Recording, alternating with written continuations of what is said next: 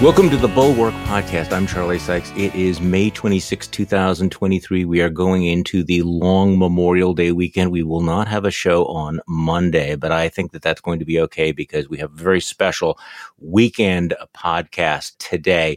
We're joined by Luke Russert, former NBC news correspondent and author of a new book, Look for Me There Grieving My Father, Finding Myself. Luke, thanks for coming on today. Thank you so much for having me. I appreciate it. It's uh, from one dog lover to another. It's nice to be here. I love the fact that when you went off on your journeys, you actually took your dog with you. That you wanted to be alone, but you couldn't do it all on your own. You had to have Chamberlain sitting there riding shotgun. Isn't it amazing? It's the travels with Charlie inspiration, but there's just something about taking that first leap with the dog next to you that makes it all the more reassuring. And you also feel that bond of, okay, well, I have to take care of the dogs. If I take care of the dog, I'm going to take care of myself. And that makes it a little bit better. Exactly. Okay, let's start with with a flash from the past, or maybe it's back to the future. Here's a soundbite from 2012. This is 11 years ago. And this is you, Luke, on MSNBC talking about the crisis of the time. Let's play this. Senate leaders are back to the brink, publicly pointing fingers about who's to blame for the looming fiscal cliff. But behind the scenes, both parties are trying to figure out a way to keep over a trillion dollars in spending cuts from kicking in. With me now, Wyoming Republican Senator John Barrasso, mm-hmm. chairman of the Senate Republican Policy Committee. Senator Barrasso, Same good morning, stuff. sir. How are you? Good, Luke. Thanks. Thanks so much for being on here. Yeah. Before we get into the business of Capitol Hill, I got to ask you in the GOP leadership. Mr. McConnell was asked this question yesterday about Mitt Romney's tax returns. This was his response.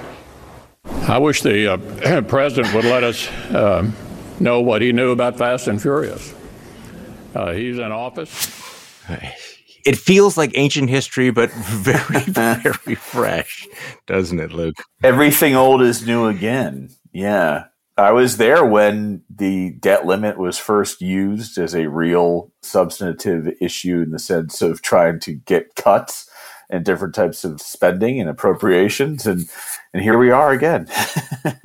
Do you miss any of it? Do you miss being in this news cycle? Because, of course, you left in 2016, and since then it's been just an absolute fire hose. Every single day has been like 20 different news cycles. Do you miss any of it?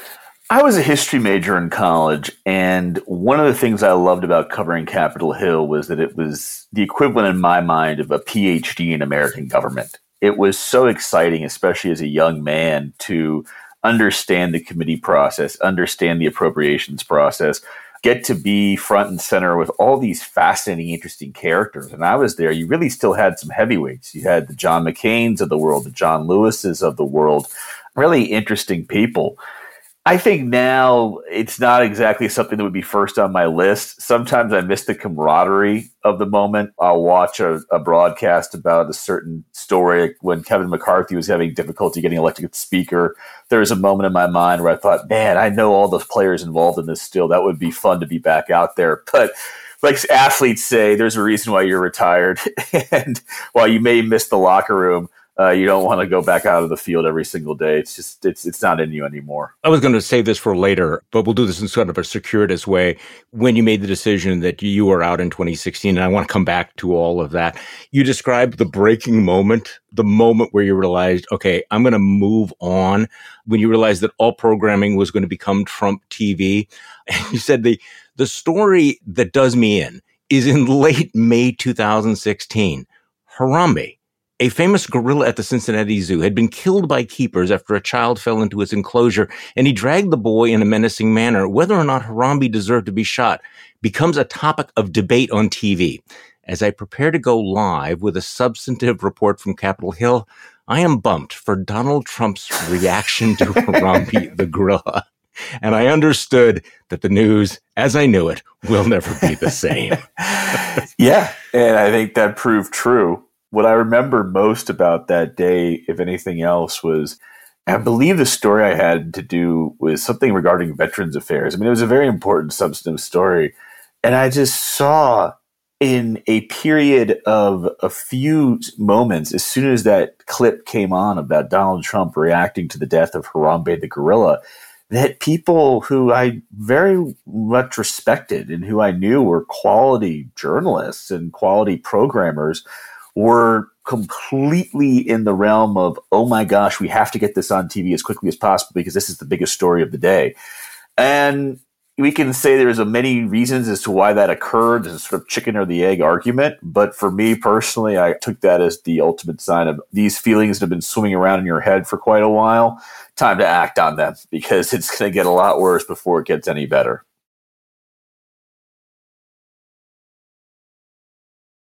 Look for me there. Tell me about the title first, because I have to say that, grabbed me. Oh, I appreciate that. So when you write a book, the amount of pressure that publishers put on you for a title is absolutely uh, just fever pitch levels. And I was sitting back in my home office and I had a legal pad out. And that was something that my father used to always do. He used to take legal pads out because he was trained as a lawyer and he would sort of write things out for different ideas, jotting down notes. And I'm trying to come up with this title for this book. And I realized when I had written the book that I was looking for something. And I go, look, look, what am I looking for? Looking for. And then I remembered something that my father used to say, which was in the pre cell phone era. If he was going to pick me up from a rock concert or a ball game or from the airport, he would always say, Look for me there, as I will be in this location, and that's where you can see me, and I'll, I'll come take care of you. And I remembered the first time that I heard it was I was about nine years old, and we went to Oriole Park at Camden Yards, and it was a very hot mid Atlantic summer day. It was very humid, and he was holding my hand, and we got separated in the concourse with the crush of the crowd. And I fell behind him about 10 or 15 yards, and he never lost sight of me, but there was a lot of people. So he kind of ran back, maneuvered through, and he put his hand over my shoulder and he said, If we're ever separated, just look for me there and he pointed at a hot dog stand with the old Oriole bird logo on it. And then he said, but we'll never be separated. And I remembered mm. that hmm. story in the course of trying to come up with the title. I go, that's it. It is Look For Me There. And I was very happy when I put it into Google to make sure that nobody else had it. and then uh, went to the publisher and they said, oh, that's great. I said, thank you. That decision is, is off my mind. And it's a very comforting title for me. I really very much uh, enjoy it. And it's something where I hear his voice every time I read it in my mind. So that's that's also very comforting. And the book obviously talks about some of the pivotal moments of your life, the the moments that are always going to be seared that you recognize, that we all recognize are are these just fundamental changes in our life. And and for you, it came in June two thousand and eight. And most Americans heard about the news this way. I'm Tom Brokaw, NBC News, and it is my sad duty to report this afternoon that my friend and colleague Tim Russert, the moderator of Meet the Press and NBC's Washington bureau chief, collapsed and died early this afternoon while at work at the NBC News Bureau in Washington. Tim had just returned from a family trip to Italy with his wife, Maureen Orth, the writer, and his son Luke. They were celebrating Luke's graduation from Boston College just this spring. Tim, of course, has been the host of Meet the Press longer than any other person in that long running television uh, broadcast. So, reading your account, Luke, every moment of that day is seared in, in your memory. What is it like listening to that all over again? It's, uh, you know, when I hear it in that capacity through headphones, you can really hear Brokaw's voice and the emotion in it he's struggling to get through that because when he's reading it from the prompter, it's surreal to him.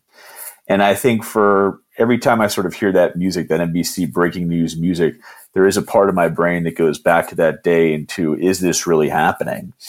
And I think that's what so many of us were trying to grasp at that moment, especially my mother and I. We were lucky, and I say this, which a lot of people would not no, but we were in our minds lucky to have been in Italy when that happened. And the reason why was it gave us this sort of 24 hour period where we could mourn as mother and son away from the onslaught of the coverage which was going to come. When my father passed away, we expected there to be some news coverage, but we had no idea that it would lead the news for so many consecutive days and there would be thousands of people who would come to Washington D.C. Yeah. for his wake which was incredibly sweet and kind and very very nice but it gave us a sort of moment to center ourselves and really figure out okay what are we going to try to do going forward and and we committed ourselves to each other in the sense of we'll stay very close as a family and there is a silver lining in being away but people ask me now what is the significance why do you think so many people love your dad 15 years later. We're coming up on the 15 year anniversary in a few weeks. And I really think, Charlie, if you look back to that day, it really does feel like an end of an era. And what I mean by that is you think about the days of broadcast news. There was a morning show, an evening show, there was daily cable during the day. Newspapers and print still had a pretty nice circulation. And you weren't subjected to social media constantly punching you in the face with news all the time. And you had gatekeepers who were trusted, gatekeepers who were effective, politicians were nicer. So I think you look back at that period when he died, it was sort of the end of an era and the beginning of a new one, the one that we're very much in now, which is news starts to move to social media. It's way more fragmented. It's so hard to keep track of who's doing what, who's saying what and people look back at that time and they go, "Oh man, I I miss Tim Russert, but I also miss that era." You know, as, as, I was reading this passage and several others, you know, I, I, thought to myself, and you and I have never met, I've never spoken before, but I know this guy. I know what he's going through. And I mentioned it before we started this. So my father died at the age of 63 when I was 30, and it was that shock. And like you, I'm an only child.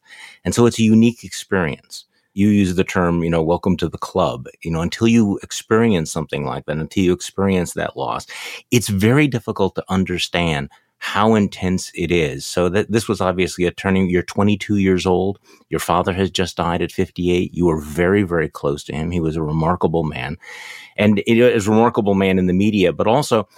I was struck by your process of sitting down and writing his eulogy, which was obviously another massive turning point for you. And I guess the first question is you're 22. You have just lost the most important person in your life. Your mother, obviously, still alive, but this is a, a tremendous shock. And yet you decide that you're going to deliver the eulogy for him. Now, you perhaps didn't know there'd be like thousands of people there watching you, but just composure, because I remember when my father died, I was not able to give the eulogy. And, and I, and I felt bad about that because he had given the eulogy for his father. I was later able to give the eulogy for my mother, but that day I wasn't able to do it. What made you think that you could stand up and give that eulogy at that age? So I remember when that decision was made, we were sitting in the living room of the family home, and it was my mother and I and our, our parish priest. And one of the beauties of Catholicism is that we know death very well. There's a thousand year script to follow. And the priest just sort of looked at me and he looked at my mom and he looked around the room at a few other people who were there and, and said, Well, who's going to do the eulogy? And kind of looked me dead in the eye, very much this, uh, what I call the Jesuit mind games of, Are you going to step up? What are you going to give? And immediately my brain shifted into, Oh, that is my duty. I must do that. And at that moment, I took on the challenge. I took on the task. It was sort of, to me, I have to do this not only for dad, but I have to do this for my family. And I'm uniquely positioned to do it. And I'm going to muster up the strength and courage to. Retrospectively, I think, Charlie, what you just spoke about and admitted to a degree is something that I papered over, which is I didn't necessarily process those emotions of the fact that he was really gone in the moment. I stored and ignored and went head first in this idea of being strong and being tough because that was the duty and I had to rise to it. Didn't figure that out for many, many years. But in that moment, as a 22 year old kid, I saw the responsibility of I have to preserve this man who I love's legacy, and I really have to honor him the best that I can. And I look back at those days, and I don't think I appreciated it at all in the moment.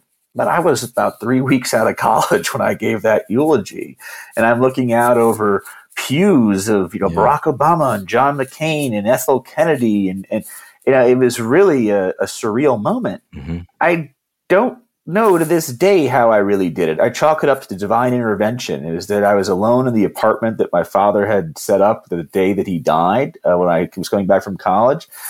And I sat there and just wrote away. And sometimes you can get into that zone and, and things come out. But it, it's something which I don't really think I grasped the uh, magnitude of it for many, many years. Well, you also talk about how you were internalizing his spirit. We had a copy of his memoir, Big Russ and Me, which was about his father.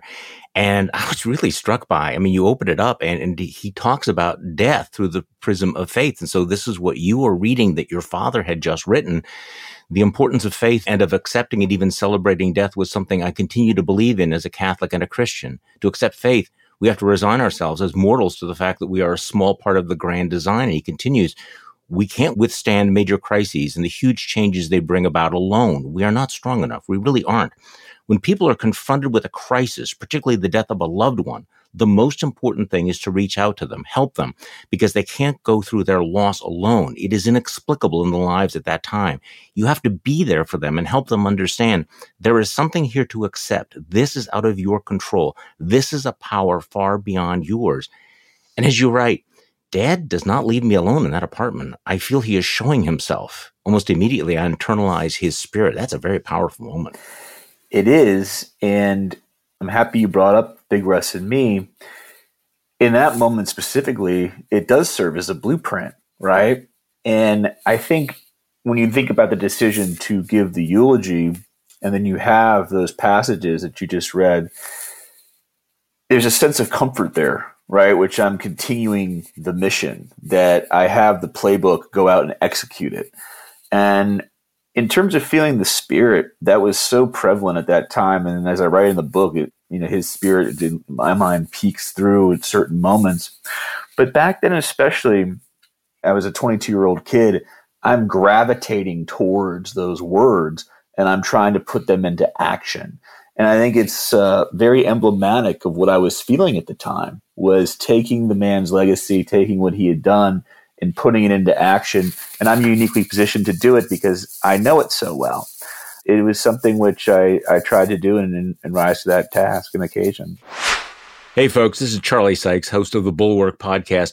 We created the Bulwark to provide a platform for pro democracy voices on the center right and the center left for people who are tired of tribalism and who value truth and vigorous yet civil debate about politics and a lot more. And every day we remind you folks, you are not the crazy ones. So why not head over to thebulwark.com and take a look around? Every day we produce newsletters and podcasts that will help you make sense of our politics and keep your sanity intact. To get a daily dose of sanity in your inbox, why not try a Bulwark Plus membership free for the next 30 days? To claim this offer, go to thebulwark.com slash Charlie. That's thebulwark.com forward slash Charlie. We're going to get through this together. I promise.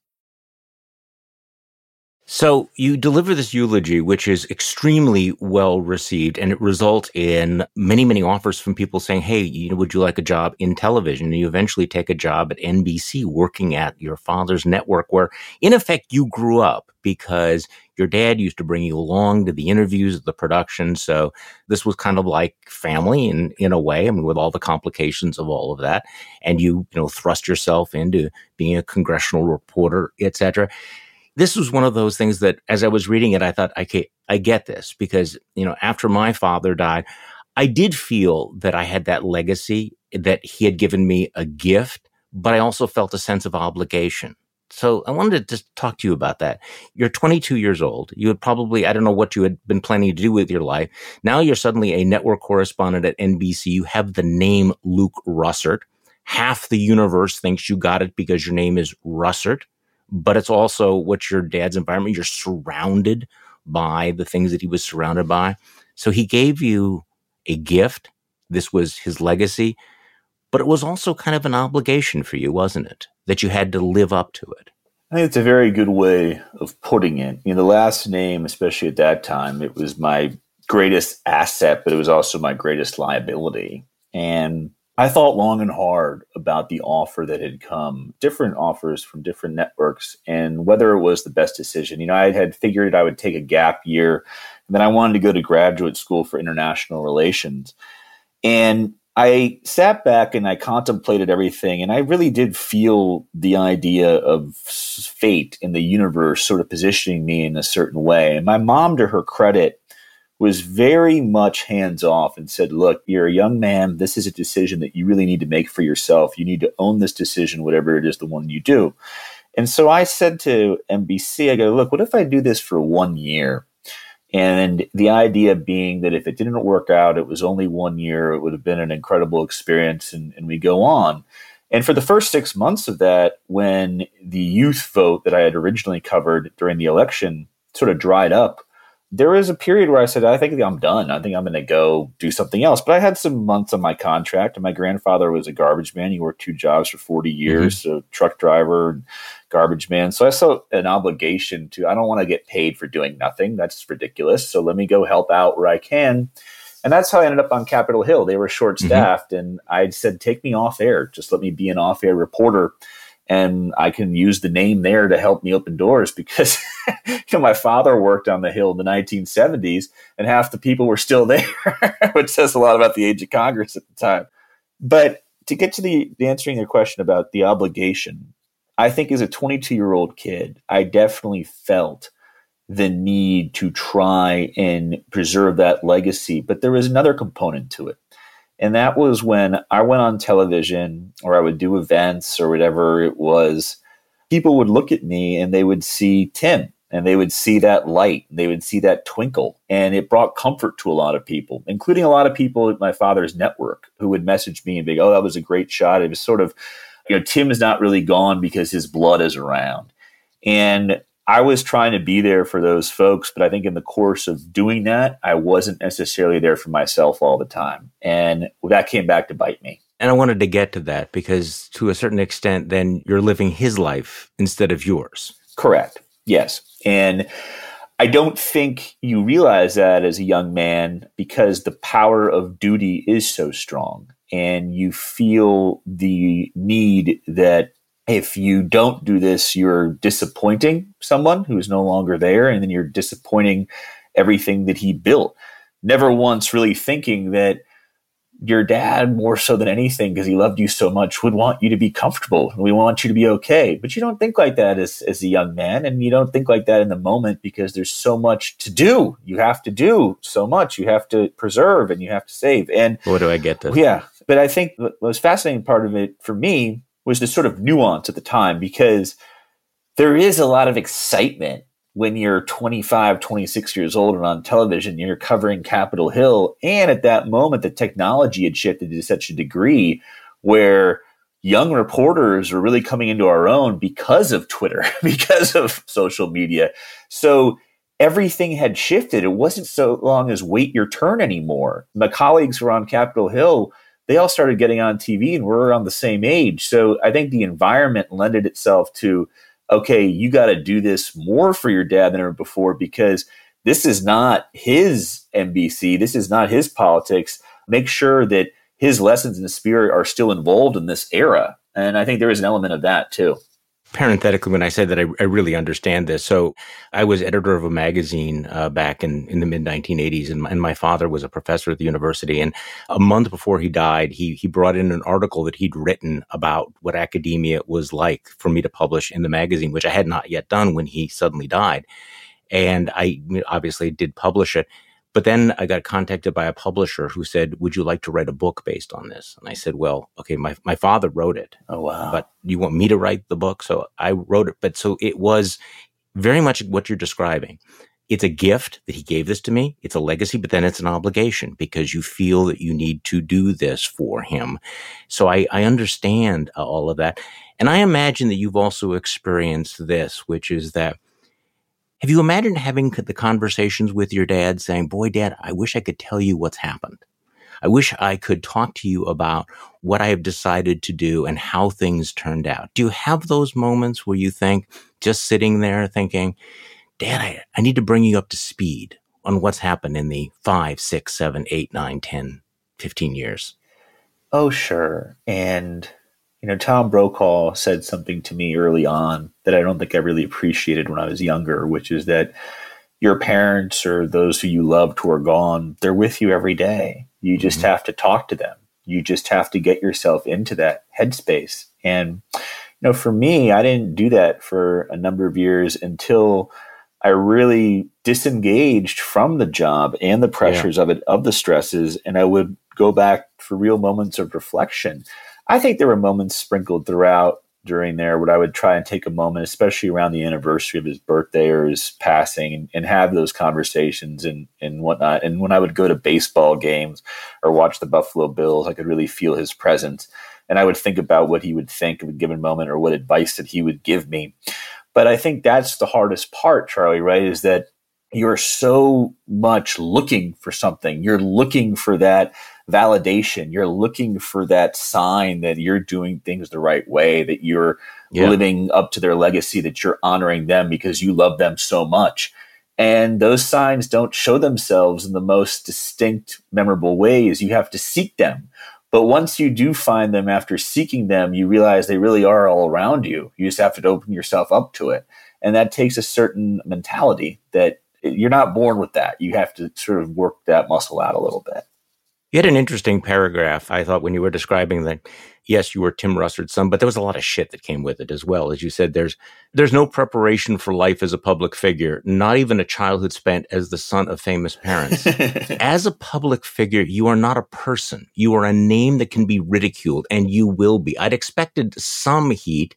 You know, I'm a white heterosexual male whose privilege has given me a cherished opportunity. I understand what my life and my name have afforded me, but I can't renounce my name any more than I can renege on my one year contract, both of which seem to be what many of my online critics wanted. I can only prove my worth by doing the work. So there was a lot of there was a lot of crap, but you motored through it and you were there from 2008 through 2016. And then in 2016, you decided to leave. And it was, it was kind of a big shock. I mean, I'm looking here at the script of Brian Stelter, who was uh, still at CNN back then reporting on your surprise departure in the middle of the presidential campaign on the eve of the Republican and Democratic conventions. And he said Luke Russert's decision to leave NBC News shocked TV newsrooms and congressional offices when it was announced on Wednesday. His father, Tim, uh, worked for NBC News for 24 years, 17 of them as moderator of Meet the Press. Now he's taking a break. He just wants to get off the treadmill and make sure that he's doing what he wants to do, a close friend of Russert said and you did take some time away from political reporting. So I want to talk about that decision. But the most surprising thing in your book, though, which I should have known about, I suppose, was the intervention and the role that John Boehner played in all of this. John Boehner, yeah. who is the Speaker of the House of Representatives, you are not, I won't say a cub reporter, but you're a, a young reporter. So tell me about that intervention in your life by John Boehner of all people. Isn't it wild that John it Boehner becomes the sort of ghost of Christmas past that is nudging yes. you in the right direction? so I got to know Boehner when I started on Capitol Hill, and we built a nice rapport. He has a, a very similar story to my father, a Catholic guy from a large family. He grew up in Cincinnati. My father was from South Buffalo. They both were the first member of their family to go to college, worked their way through school by doing odd jobs. Boehner was a janitor uh, my father worked cleaning the rectory. He worked as a cab driver and all sorts of things. And so we, we sort of bonded a little bit over that. But he was a Speaker of the House, and I covered him rather aggressively. So I saw him in the hall one day, and he says to me, "Hey, look, I, I want to talk to you." Yeah, loud. He called you loudmouth. Loudmouth. He also called me. I can say this on the podcast. He used to call me shithead too, which was very yeah. funny. Yeah. Uh, so shithead, yeah. loudmouth. Obviously affectionate. Loudmouth, shithead. Okay. Very affectionate. Okay. Yes, yes, yes. And he says, I want to talk to you. And I said, okay. So he has me into his office and he asked me, well, what are you doing here? And I said, well, you called me into your office. What do you mean? What am I doing here? And it's very Boehner. He has a golf magazine. He's smoking a camel cigarette. A fascinating bit of trivia that I'll tell you is that when he was speaker, they actually gave him the worst artwork because the architect of the Capitol didn't want the cigarette smoke ruining the nice stuff. Um, so Boehner's artwork is just really dated, kind of weird Americana stuff. yeah, it's very funny. So I'm sitting in this office and he goes, What are you doing here? And I'm sort of perplexed. And then he goes, No, no, no. What are you doing here? He goes, You're 30 years old. You've been here now about eight years everything here is cyclical. Time is a flat surface. You could be here 30, 40, 50 years and mm-hmm. not really know who you are and not really know what this institution is. The only consistent thing here is change, but then it's also a circuit. There's always parties, there's always new people. You always feel you're at the center of the world, but you may not have known what the world is outside of this. And you'd be well served to go learn something else, whether it's about people or yourself. And I was really taken back, Charlie, because here's a guy who had a very similar story to my father, but here's a guy who's at the top Here's a guy who has everything. He's second in line to the presidency. He has proven himself. I mean, he's a few months away from having the Pope come address Congress. Mm-hmm. And he says this to me almost as a warning of make sure this is really what you want to do. Don't become a creature. Don't become a creature of Washington and get out of the swamp. Because you were snarky. You said, Well, are you a creature? Yeah, I did say that. and that got a you know get out of here shithead mm-hmm. moment. Yeah. But it puts me in a period of reflective thought and these feelings that I had about man, this job has really dictated so much of who I am. And who am I independent of this job? Who am I independent of my parents? Who am I independent of my last name? You know, a lot of friends at age 30 who were getting married and getting mortgages, some even having kids. And I realized like if I was going to get off this hamster wheel, this is probably the time to do it. So he was a catalyst for a lot of things that I had been thinking. There was also different anxieties that had crept up in the job. Where I write in the book, I felt as if my necktie was strangling me. I would get anxious about some hits, that there's something was off, that I wasn't feeling whole, mm-hmm. that that Roosevelt man in the arena feeling that I had had in my mid 20s, it starts to go away a little bit. And I start to become more introspective and reflective. And Boehner puts that thought in my mind, and I wrestled with it for a few months. And then, as you mentioned at the top of the broadcast, Mr. Trump and Harambe the gorilla act is the thing that finally pushed me out the door. But I had dinner with Boehner a few months ago before the book came out, and I brought him a copy. And I said, I just want you to know this is in here, and, and thank you so much for that. And he was like, "Oh, I love it, and uh, thank you so much." And of course, swirling his Merlot, and he goes, uh, and then he goes, "Well, what are you going to do now?" I said, oh, "Well, let me get the book out, sir, and we'll go for that." But he, he was happy to take credit for that. He's he's doing quite well these days in Marco Island, Florida. So, why do you think he did it? And I guess as I was reading this, I'm thinking, okay, obviously he was thinking of himself that you, were one of his kids, but also. Uh, you know, warning you about not becoming a creature. I, w- wonder whether he was also talking to himself. Right. Because you guys were both in the middle of it. You point out he has all the power. You described that it was awfully exciting. You loved the job. I think you described at one point that you spent way too much time with very attractive lobbyists or sitting next to the head of the CIA. Or, I mean, this is pretty yeah. heady stuff for a guy in his 20s. I mean, so, and yet he is basically saying, you know, before you get sucked in too deep, get out there must have been something going on in his head because he was out within a, about a year, right? It's a very astute point, and I think you're uniquely positioned to understand this. but if you think about when Boehner left, he leaves in October of 2015, right after the Pope comes and addresses Congress. Yeah. And I think here is a guy who, when he came in in the Republican Revolution in '94, was really a reformer who went on know, certain types of congressional investigations, really trying to sort of update the institution and you know root out corruption, et cetera. He also did give lobbying checks from the tobacco industry on the House floor and got reprimanded for that. So it, it went all full circle. But I think Boehner, in his own mind, I think probably at that time is beginning to see the fabric of the place sort of come apart a little bit and is perhaps issuing somewhat of a warning there but also, I think in larger scale, the idea of, oh gosh, here's someone at the top, and maybe it's not it's all cracked up to be, and to think about that a little bit.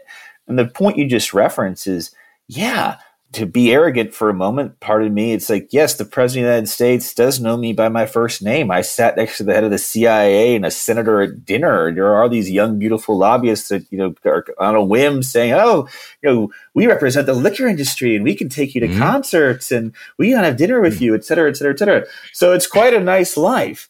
But that all being said, is it fulfilling? Mm-hmm. and I think what Boehner was probably wrestling with a little bit of himself is, wow, I, I've accomplished so much, but there's something off. Was that part of it because of the vitriol in Washington, or that he felt that people just were constantly trying to take him out? And what that sense was, maybe there was an element of a warning there. But we go back to divine intervention and fate and how the universe works. I don't think it's completely random that Boehner decides to leave right after the Pope is there. It sort of comes to this this moment of, oh, I did it.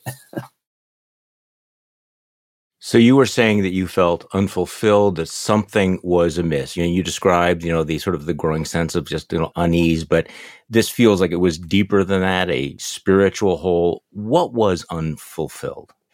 I think you wake up in the morning and you have this incredible opportunity. You have this incredible job. You're so blessed. You're so privileged, but you don't necessarily want to do it. And you don't know why you're doing Hmm. it. And you don't know if you're the best person to do it anymore. And the fuel's just not there. And then you have to then wrestle with these very uncomfortable thoughts in your head of what's wrong with me or what's going on that I haven't really dealt with. And what I come to realize is that I had been so incredibly fixated upon that obligation, as you mentioned, upon that duty, Mm-hmm. that I never really grieved for my father. But independent of that, I didn't know who I was. Yeah. And when you turn 30 years old and you don't know who you are, that's terrifying. And that's when people say, oh, is this very abrupt decision? Well, it wasn't an abrupt decision because I just as I was speaking with you, I had been feeling these things for months. But what I did was, and I was very good at this, Charlie, is I internalized it. And one of the skills that I took from both of my parents that I really learned right after my father passed away was this never let them see you sweat, put forward this very jocular, happy go lucky bravado No matter what. no matter what, which masked any internal struggles. So yeah, it was a difficult time. You know, you'd read very nasty things about yourself. I never responded to them. Did they upset me? Certainly they did, but I never let anyone in that they did. Not even, you know, women I dated or some of my closest friends who I knew from kindergarten. I kept all that inside. And that would wear on you to some point. But I think for me, it was what Boehner did more so than anything else was, hey, it's okay to listen to those voices because you know what? I'm Speaker of the House and they might be in my mind too. Right. And uh, it was a very powerful moment. But it's also an extraordinary step to take for for you in the middle of a presidential campaign to get off that treadmill, to walk away from all of that prominence, the busyness. I think it was before the podcast you mentioned that it took you two years to sort of get over the the Sunday night. Okay, what do I need to do? What's coming up in Congress? It's not just like leaving any job. You were walking away from a lot at a crucial moment. You must have had people saying, "What, Luke? Are you crazy? I mean, why would you give this up? And like, why don't you just get through this next election cycle? I mean, you can't leave now, and yet you did." It's funny. You hit the nail on the head right there. So many people mm-hmm. were trying to talk me out of it and say, "Oh, just get through the election. Just get through the election." You know, people go through these moments in their mind. Yeah. You know, get out and come back in, in early 2017 and sort of see where you are. You don't want to leave all this behind. You can't leave now. yeah, you can't leave now. But I and part of me was like, no, I I can and I have to. And I think the the other component of it was you saw the changes that were being made without doubt. And I also I, I try to sort of visualize like, okay, where do I fit in that future, and do you want to be part of it? And you talk about obligation. I do think one of the big obligations that my father probably passed on to me was this idea of civic participation. My father was very much a patriot. He very much was a believer in democracy, and he believed that to have an effective democracy, we all have to have an ownership in it. That's the only way it works. And I think if there was any Catholic guilt, it was what you mentioned this idea of, oh gosh, are you're going to really leave in this crucial moment where you do have an ability to help people understand issues and you do have an ability to help hold people accountable. But I think sometimes you look back and you go, hey, I've given eight years to this and I've given many more years prior to that. Uh, in terms of you know always getting good grades, always performing for mom and dad, never taking anything for granted. You're always loved. You're not entitled to, geez, I don't know who I am right now. And that to me was sort of you got to figure that out because if you don't figure that out, you're never going to be as good as you can and you're never going to be as productive as you can. And that ultimately was something that I, I, found some comfort in. Do you think you did figure it out? I mean, your book is a description of these, these journeys to Vietnam, Cambodia, Bolivia, Paraguay, Hungary, New Zealand, the Middle East. So did you find what you wanted? Oh, yeah. I mean, I would say I'm a work in progress. We all are. Mm. But one of the things that I was able to do through the journey of traveling to all these places over the course of a few years and having a lot of highs and having some very deep lows was I came to a place of peace as it pertained to losing dad. And while there's certainly other parts of life that I would wish where there was some more clarity on, I think we all have those feelings. When it comes to losing dad, I realized that dad would be very supportive of me being my own person and would essentially say, look, so long as you laugh often, work hard, and keep your honor, you're living a very productive life. Now, one of the things he used to always say to me was my namesake, Luke, chapter 12, verse 48, to whom much is given, much is expected. And I was haunted by those lines for many, many years. Do you have that tattooed on your arm? I do have that tattooed on my inner arm, yeah. And it was something that I thought about frequently in my 20s. You know, that passage was read at his funeral, and it was something he very much believed as the first member of his family to go to college and, and the work ethic that my grandfather, a World War II mm-hmm. veteran, passed down to him. And it wasn't until I traveled and, and I had journaled all these things and I was reflective that I had realized that the magnitude of that passage is really being a good human being. And that more so than anything is you're meeting expectation which is not something that I had always known. I thought that meeting the expectation is something in that passage is you have to go off and do great things. And one of the things I write about in the book is I was, you know, 24, 23, 24, right after dad died, I get in the industry and I would just have random people come up to me and say, you know, be, they'd be nice and, and hug me and, you know, be, oh, I miss your dad. But then there'd be a line that goes, well, we expect great things from you or you got to do a great job or you know you got to live up to it. No pressure. No, yeah and i don't think i realized that because this is a 22 23 year old kid 24 year old kid you're like okay thank you and then it's years later where i would think about those interactions i was like my god like who are you to say that? Number one and then two what an amount of pressure that you just put on a young kid and did he really uh, comprehend that and i don't think i did it wasn't until years later when i was able to have the time away from politics and that cycle to really process it and then become at peace with it. I mean, one of the, the things that I'm really enjoying about this book and talking you know to you and in other interviews is that these are the first interviews and to a degree and things that I've been able to really do on my own terms. And what I mean by that is sort of about my own story and about my father, which I'm happy to tell. Someone I work with was like, Oh, you must be exhausted. This must be so much. I said, Yeah, sure. But it's really cathartic. It's really refreshing. And I think as to why it's like, okay, yeah, this is this is you. This is not you trying to live up to something, and this is not you, know, you performing for an NBC or for people. This is you telling your story and trying to hopefully leave folks a little less lost.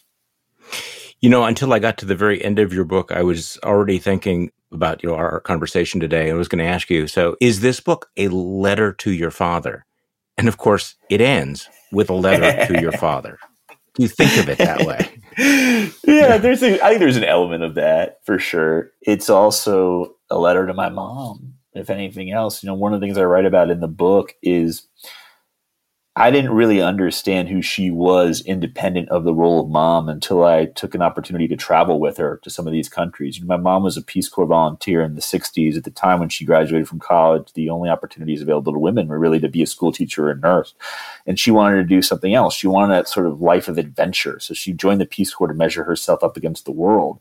And she was very hard on me growing up. My dad was sort of the good cop. She was more the bad cop very much the disciplinarian, very much the you're spoiled, you're entitled, you haven't done enough to earn these things. And I kind of resented that growing up and I didn't know where it came from. And when I started traveling with her, I saw, oh wow, this is somebody who really had to fight for so much in her in her life. And she was trying to instill those lessons upon me at a great magnitude. So writing it was very cathartic in that capacity. I think it was also a letter to myself which was an idea of all right, here is your experience. You've put it out there. It's honest. You talk about the good, you talk about the bad, and everything in between, and and you come out of it a, a more fulfilled person and a more well-rounded and centered person. But I think if anything else is that it is this making peace with dad and we had a wonderful relationship. He was my guiding light, and I loved him more than anything in the world. But I made peace with this idea of I'm not exactly like you, Dad, and that's all right.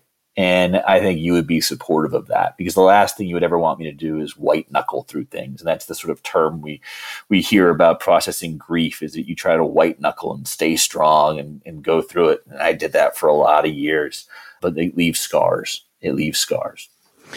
And the book is Look for Me There Grieving My Father, Finding Myself. Uh, Luke Russert, thank you so much for writing the book and for joining me today. And I think you'll appreciate this farewell as we go into Memorial Day weekend. Somewhere over the rainbow, way up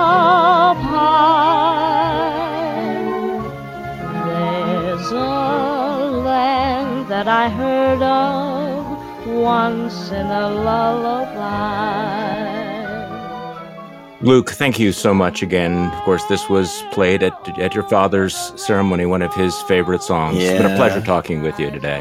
Well, it's so kind, Charlie. I appreciate it. And this song was played as we processed out of the Kennedy Center for his memorial. And lo and behold, we go out onto the balcony and there's a beautiful rainbow over Washington D.C. on the day of his funeral. And that was Dad Ooh. saying hi. And when I travel around the world, I see rainbows at significant moments. I always thought that was was Dad there. But thank you so much for having me, and I hope you have a wonderful Memorial weekend. Uh, it always makes me think of my grandfather, Big Russ. He used to put the American flags on the graves of, of soldiers who had passed on Memorial Day weekend. So enjoy it. It's a special time for us and you and your family as well. And by the way, you gave me goosebumps with the story about the the rainbows. And thank you all for listening to uh, this weekend's Bulwark podcast. I'm Charlie Sykes. We'll be back on Tuesday, and we'll do this all over again. Birds fly over the rainbow. Why then, oh, why can't I?